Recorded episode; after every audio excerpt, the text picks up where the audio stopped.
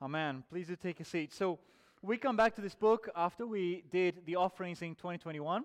Um, and because you and I don't remember what I said in 2021, we're going to go right back uh, and review three of the five offerings in the first few chapters of the book of Leviticus. Um, and then next week we will continue from where we stopped in chapter 8 with our guest speaker, David Upton. Very much look forward to that. How much do you remember about what happens in the book of Leviticus? What first comes to mind? Tell the person next to you. You got 10 seconds.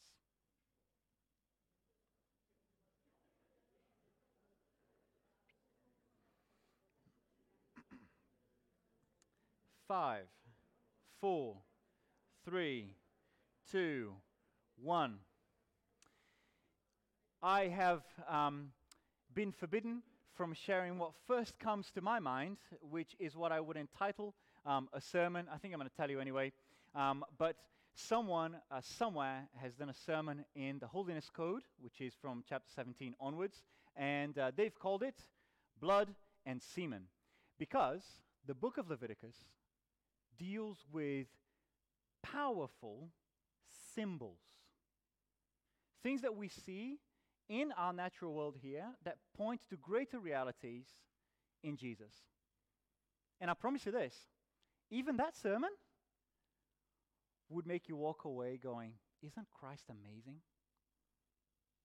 So watch with bated breath as we get to that chapter. Okay? I was watching a commercial um, where this, um, have you seen this? An old man lifting a weight. Um, anyway, this old man just seems a bit ludicrous, right? He's maybe in his um, actually, I can't say because then you'll know that you're old. Anyway, he was an old man, whatever that means in your mind, um, right? And he's getting, he's getting a kettlebell, kettlebell weight, and all he does is this. Brings it up. And at first he can't do it, so he carries on trying. His neighbors see him from a distance, and they begin to judge him. He's now doing it in the snow, okay? He's doing it in all conditions. Come rain or shine, he's outside lifting the kettlebell until he can do this. Have you seen this commercial? This ritual was bewildering to everybody who could see what this old man was doing. And then camera pans out, in comes a new scene. It's Christmas. He's being welcomed into his daughter's home. He's got a gift in hand. He goes to the bottom of the stairs, sees his granddaughter. She comes down. He, gives her the gift. She opens it. It's a beautiful star to go atop the Christmas tree. He gets her, feeble though he seems, lifts her, and she can put the star on the Christmas tree. I was crying just watching it. I was. But to everybody, that poor old fella just looked mad. But that ritual had meaning behind it. To many of you, you read one of my favorite verses, Leviticus 3 16b, the fat belongs to the Lord. And you go, is this a Slimming World commercial? Um, it should be a memory verse for them.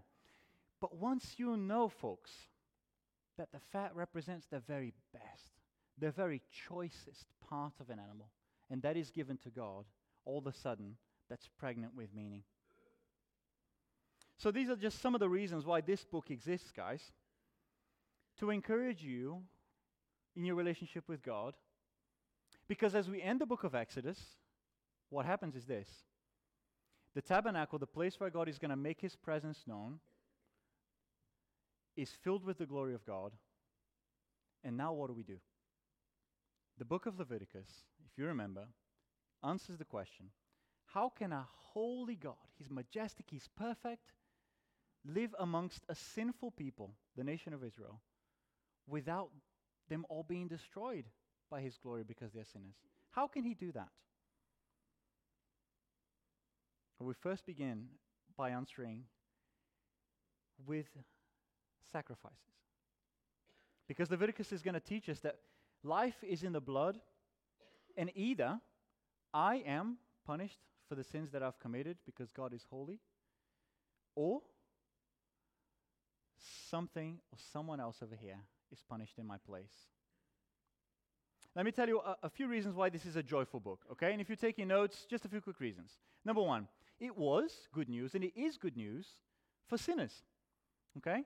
If you know that you are not perfect, if you know that before God you haven't got a leg to stand on because you're not impressive at all, you haven't loved the Lord your God with all your heart, soul, mind, and strength, if you, that's you, reading Leviticus, you don't despair. Because the same God who is holy is the God who initiates. He invites you. He says, You, come. And you're like, But I don't know how. I can't. He says, I'll provide the way as well. Because He's loving. So it's good news for sinners. Okay? Imagine here a contrast. I know that uh, I was teaching Sunday school this morning, but I've been told that Andy did a bit of comparative religions this morning. Um, and if you imagine here that there are religions, um, religious people out there that don't know if they've done enough so that God will love them. That's not the God of the Bible. He, he provides a way and he says, and they will be forgiven. It's also good news, not just for sinners, but for the vulnerable. Later, later in Leviticus, you're going to find out why for vulnerable women, Leviticus has good news and rights. Why for indentured slaves, Leviticus has good news, they have rights before God. For the foreigner and for the poor. So it's good news for the sinners, for the vulnerable, it's good news for the muddled. Okay? If you read some of the language in the New Testament and you go, why are they calling this woman unclean just because she's in her period? What is going on? Leviticus will explain to you when we get there. Look at verse number 1 of Leviticus chapter 1 again with me. The Lord called to Moses and spoke to him from the tent of meeting. From the tent where God is dwelling, the king speaks and he says, Draw near. Draw near. Come to me. So let's look at the first offering, the burnt offering. The burnt offering gets its name from a Hebrew word that means rising up. And you've got this picture as you're reading through the description. We haven't got time to read all three chapters, um, verse by verse. But the idea that the very blood of the animal that dies instead of you is burnt on the altar and rises up, and it's pleasing to the Lord, is where we get the name of this offering from. All of the animal is, bu- is bu- uh, burnt. It probably is the first offering that we see in the book because it's the most important one. You can look at Number, Numbers chapter 28 for your bedtime reading later on, and there you'll find that it was offered twice a day, morning and evening. Often, these first three that we see in chapters 1, 2, and 3 were offered together, and you're going to see why. Because the theme is just as these offerings are varied, our relationship with God has many different facets. So, the so chapter 1, atonement. If sin drove a wedge between us and God so that we can't get to Him, the burnt offering enables forgiveness. In chapter 2, so atonement, in chapter 2, you've got a gift, the theme of a gift to the king. In chapter 3, you've got the theme of peace with the king. So here's what I want to do. I want to do. Each offering, very quickly, I'm going to tell you the ritual, the reality it points to, and the response that we should have. Okay? So as you glance at those verses, see if you can follow it with me. What do you do, right? The ritual. You bring the animal to the entrance of the tabernacle, where God makes his presence known. You lay your hand on the animal, which means you're associating your life with the animal. And then you know that the animal dies instead of you.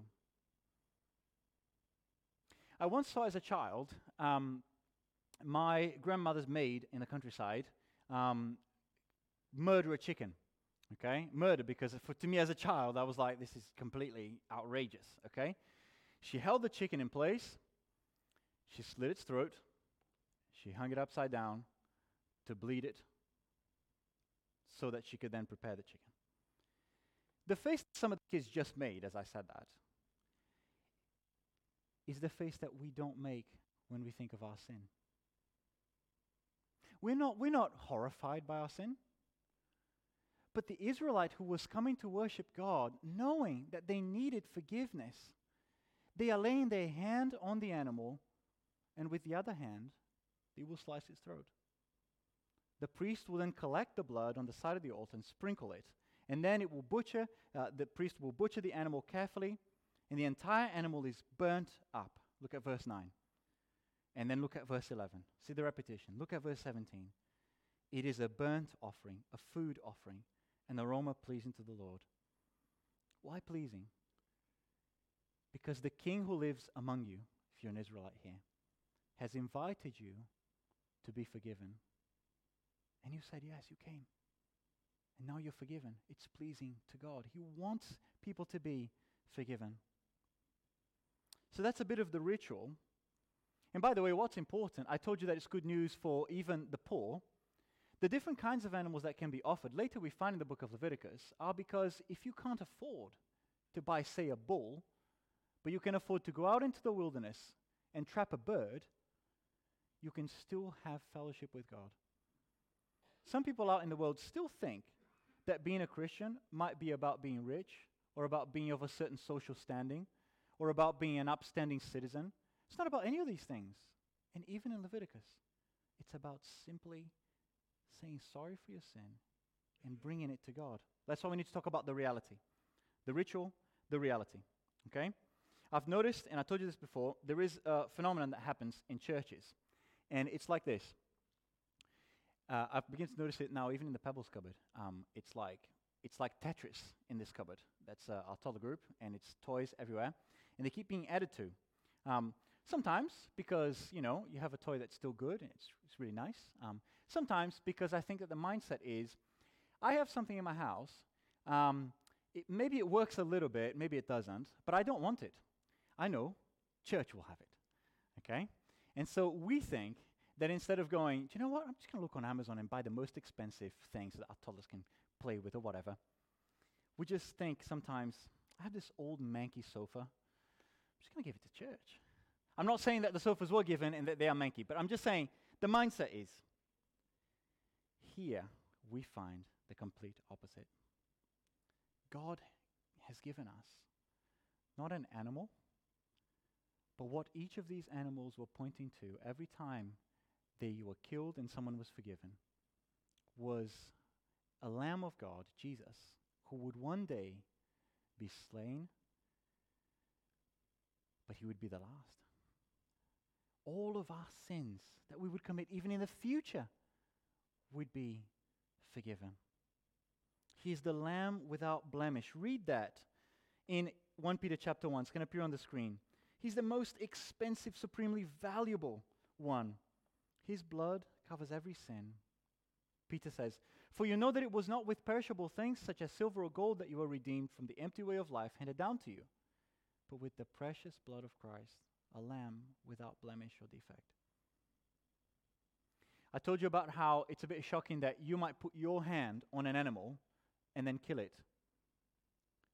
John chapter 3, 16 says this For God so loved the world that he gave his one and only Son that whoever believes in him, whoever lays their hand on Jesus by saying, I believe, forgive me, what happens to them?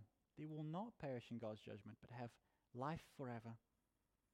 But for those who choose to not do that, verse 18 says, Whoever believes in him is not condemned, but whoever does not believe stands condemned already. Can you see how now you read Leviticus chapter 1 and you go, Man alive, this is about Jesus. This is about Jesus dying for me.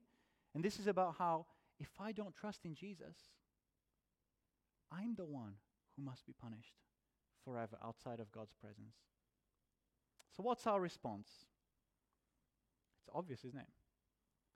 If you're not yet a Christian, if you're not yet a believer, you run to Jesus and you say, Jesus, thank you so much that you gave not just an aspect of your life, but how much of the animal was burnt up?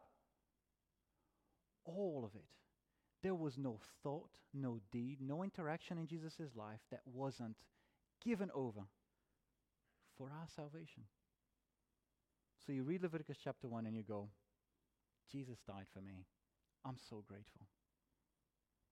And you say, with Paul in Romans chapter 12, let's read it together. It'll appear on the screen. Will it? Did I put it on that? I did. Paul says, Therefore, I urge you, brothers, in view of God's mercy, to offer your bodies as living sacrifices, holy and pleasing to God. If you've understood that Jesus sacrificed himself so that you could become part of God's family, in response, you say, Jesus, whatever you want, you want all of me? Take it. Teach me to give it to you. That's our response. I wonder if th- is that what you believe? That's the burnt offering. Park that for a minute.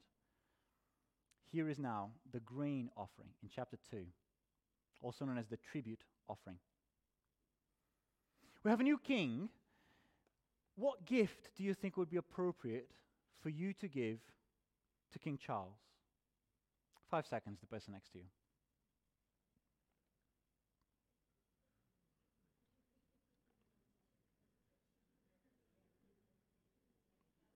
Five, four, three, two, one. Any ideas? A congratulations card. Do you think that's worthy of a king? A congrat- okay, well, perhaps it's a very special card. Handmade, only one in the universe. Okay, yeah? Eh, sorry? A Greg sausage roll. You can see it's not, it's not worth it being a king in this country, is it, particularly?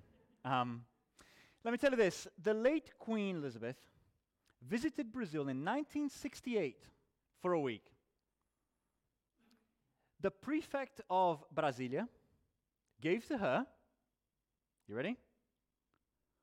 One sloth and two jaguars.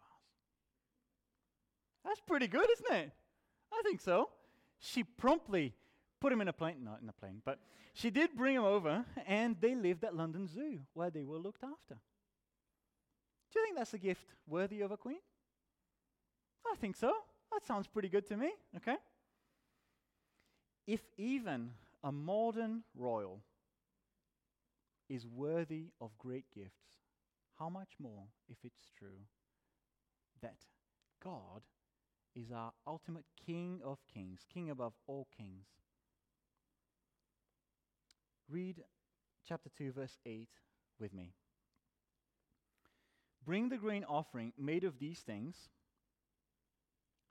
present it to the priest, who shall take it to the altar. He shall take out the memorial portion from the grain offering and burn it on the altar as a food offering, an aroma pleasing to the Lord.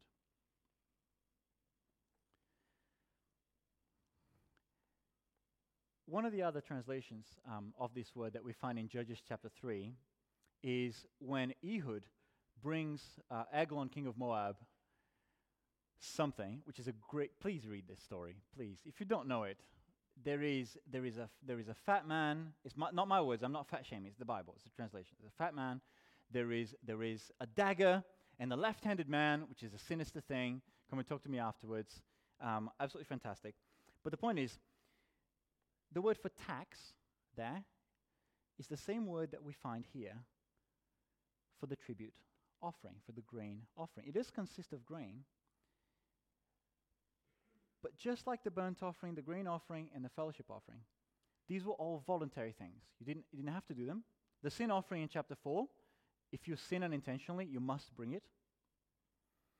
But if you love the Lord as your king, chapter 1, you want his forgiveness, so you bring the burnt offering. Chapter 2, you now enjoy serving him, so you bring him tribute. I wonder what you would say is the best thing about a friendship. Or the best thing, what's so good about a friendship? What's so good about a relationship? What's so good about marriage, for example? I hope that one of the things that you would say is wanting to be with each other. This morning, as part of my illustration, um, I, took my, I took my wedding ring and I put it on a young person in my Sunday school. I had witnesses. The point was, the point was, I said, because I put this ring on your finger, did anything physically change? And she said, Well, I just got this ring on my finger now. It's oversized. Perhaps she thought it was a bit ugly. But nothing had changed, right? The burnt offering. Imagine that you are forgiven by the King of the universe. What for? For relationship. That's what these two next offerings tell us about. To bring him your gifts, your tributes, because you're so grateful. So, this is the offering of gratitude. So, there it is. God has a covenant with his people, and they bring him offerings of gratitude. What reality does this point to? Well, look at these key verses in the New Testament with me. James 1:17 will appear on the screen. Every good and perfect gift is from above, coming down from the Father, right? Every good gift from God. Matthew chapter 5 verse chapter 6 verse 11 Give us today our daily bread. In that prayer, in the Lord's Prayer, we're recognizing that God is the one who provides our deepest needs, physical and spiritual. That leads 1 Peter, Peter to say in 1 Peter 2 5, the following. Look at it. It's coming. The computer maybe, maybe froze. It will arrive. You also, like living stones, are being built into a spiritual house to be a holy priesthood, offering spiritual. It's coming. Offering spiritual sacrifices is what it's going to say. Acceptable to God because it's your obedience. If you belong to the King of the universe, the reality that this is pointing to is everything that you need, you have because of what Jesus has done for you. So you have everything that you need in Christ. For some of us tonight, we know that we have everything that we need in Christ because we have had financial needs and He has looked after us through His people. Because we grieve and He comforts us. Because we are joyful and He gives us people to share our joy with in the family of God. So we are grateful to Him and we live like it. So I wonder, what works of gratitude do you want to offer your King who rescued you? What skills, abilities, possessions, time, and energy would you want to put to the service of others on behalf of the King, for Him? One little detail for you to enjoy. Look at it in chapter 2, verse 13. Season all your grain offerings with salt. Do not leave the salt of the covenant of your God out of your grain offerings. Add salt to all your offerings. You're like, Leviticus is nuts, isn't it? That's just crazy. But here's what one of the commentators that I um, was really persuaded by said You're not supposed to put yeast or honey because if you burn those bad boys, fermentation happens and it's decay. And we can't have death or decay associated with God. But you put salt on the altar, it doesn't burn up. And when you call it salt of the covenant, that means if you're an Israelite and you're part of God's people, ain't nobody going to split you apart. Nobody can harm or damage the covenant. Apply it to the reality of Jesus. If you belong to Jesus, no one can separate you from him. Romans chapter 8. No death, sickness, no grief or sadness, things in the past or things to come. So next time you read Leviticus chapter 2 and you read salt, you go, Thank you, Jesus. Nobody can separate me from you and the promises you have made to rescue me. But let's talk about the fellowship offering. Okay? Read again with me chapter 7, verse 28. It's the last offering that we want to talk about. Just a few verses. The Lord said to Moses, Say to the Israelites, anyone who brings a fellowship offering to the Lord is to bring part of it as their sacrifice to the Lord. Notice part of it. Burnt offering, you burn all of it. With their own hands, they are to present the food offering to the Lord. They are to bring the fat together with the breast and wave the breast before the Lord as a wave offering. And you're going to find out, look, verse 32, you are to give the right thigh of your fellowship offerings to the priest as a contribution.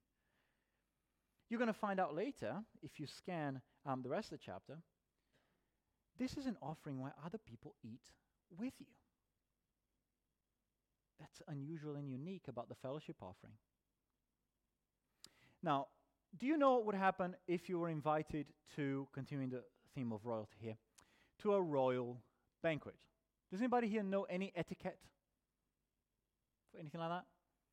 It's very interesting, right? I would struggle. I have no etiquette um, someone, uh, a British person, southerner, I might add, rebuked me for um, lacking etiquette on the road. I said, if someone cuts in front of me dangerously, I will beep. He said, that's very rude. I said, if they cut in front of me, he said, that's very rude. You know? So appropriateness, for the rest of the trip, I was uncomfortable sitting next to this person. But if you attended a banquet, you would need to know that if you are in the presence of King Charles, perhaps you need to bow a certain way. Okay? It must be the right way, not the wrong way. Perhaps um, if you come to the banquet, you're going to have to sit where you were assigned seating. You can't say, I was really hoping to be next to the ambassador for. You can't do that. Can't do that. Okay? Another thing that you can't do is apparently talk to the person to the left when it's time to talk to the person to the right. It's etiquette. I don't remember which one happens first, but that's, that's what happens. Would you feel relaxed and comfortable in that environment? Would you? Not even my nan would. She wouldn't. She's shaking her head, you know? The point is, if you are in the presence of someone of greater importance than you, the last thing you feel is relaxed. But here, this offering is about eating together, enjoying the peace that you have with God. I say the peace because when I read what scholars say, the name of this offering in Hebrew is shalomim, and that kind of sounds like shalom. And scholars who know a lot more about this stuff than me said that means this offering has to do with enjoying our peace, because shalom means peace. Peace in the sense of everything in its right place in our relationship with God and in the world. So, this is a religious party. Follow the ritual with me. You bring a bull or a cow or a flock animal, including a goat, you lay hands on it, blood thrown on the sides of the altar in the presence of the Lord, but not all of it was burn, burned. The rest of the animal was eaten by priests, by you, the worshipper, and some is with God. In 2006, the, one of the programs that my wife is um, really mad about, she enjoys, is the Great British Menu. Had its first season, and um, you may know that it brought together 14 of the top professional chefs um, in the UK, representing seven different regions. And they were going to cook their best so that they would win the prize of, does anybody remember? What's the big thing that you get to do? you get to cook for the queen. That was her 80th um, uh, birthday celebration, and you cook for her and her friends. And so the winning dishes um, came from all corners of the nation a starter from Northern Ireland, turbot with cockles and oxtail from Wales, loin of roe venison from Scotland, and venison, um, and a custard tart flying the flag for the north. Imagine the incredible stress that these guys went through, and all they were doing was practicing, practicing for the real banquet that was going to happen. Can you see where I'm going? Practicing. Here we have people eating in God's presence. A priest, a worshiper, God is there at the tabernacle. What reality does that point to? Where else would you and I eat together to celebrate the peace that we have with God? But the Lord's Supper. The Lord's Supper. Except then, we don't host God. We don't bring the food. We don't bring the sacrifice. He hosts us. We look at Jesus having died for us and we go, I have peace with God. Peace with God. Savor that with me a little bit in Romans chapter 5. Therefore, since we have been justified through faith, we have peace with God through our Lord Jesus Christ. Colossians chapter 1 will say, it might appear on the screen as well. Once you were alienated from God and you were enemies in your minds because of your evil behavior. But now he's reconciled you by Christ's physical body through death to present you holy in his sight, without blemish and free from accusation. The point, guys, is that when we're having communion here together, that's just one, one big, big example that I believe this offering points to. The point is, we're not going to do it just because it's what we do every other week. We're not going to do it, and while we wait for the bread or the juice to come round, just sort of think about what's on the shopping list for tomorrow morning. We're going to do it knowing that because of what Jesus has done, we eat in the presence of God, enjoy peace with God, because you know what? If you, if you haven't yet made your decision to follow Jesus, Paul has just said you are his enemy. That the whole way that you live your life insults and offends God. And yet he loves you and he says, Come and enjoy peace with me. And then one day, we will eat at the marriage supper of the Lamb at the end of the book of Revelation, where we enjoy forever knowing no more sin, no more pain, no more sadness, no more grieving, only the love of God with each other. So I wonder, as we bring things to a close, Leviticus chapter 1, have you trusted that Jesus gave all of his life for you so that you could be forgiven? Leviticus chapter 2, if he is your king, do you and I put all of our gifts, all of the, our possessions, as an offering to him as tribute? Chapter 3, do we enjoy the peace of God? Even, as you might read in Philippians chapter 4, a peace that comes and you don't know how. I've met people who fell and broke their hip, and yet they know the peace of God. Can't come from their circumstances. I've known people um, who are in extreme sorrow or struggling with mental health struggles or depression, and yet somehow they know the peace of God. The peace that surpasses all understanding, Philippians chapter 4. Is that you? And if it isn't, would you like to know more? Andy, me, Dickie, Mick, any of us elders, Tony over there, would love to chat to you so that you could enjoy forgiveness, knowing your King, and peace with Him.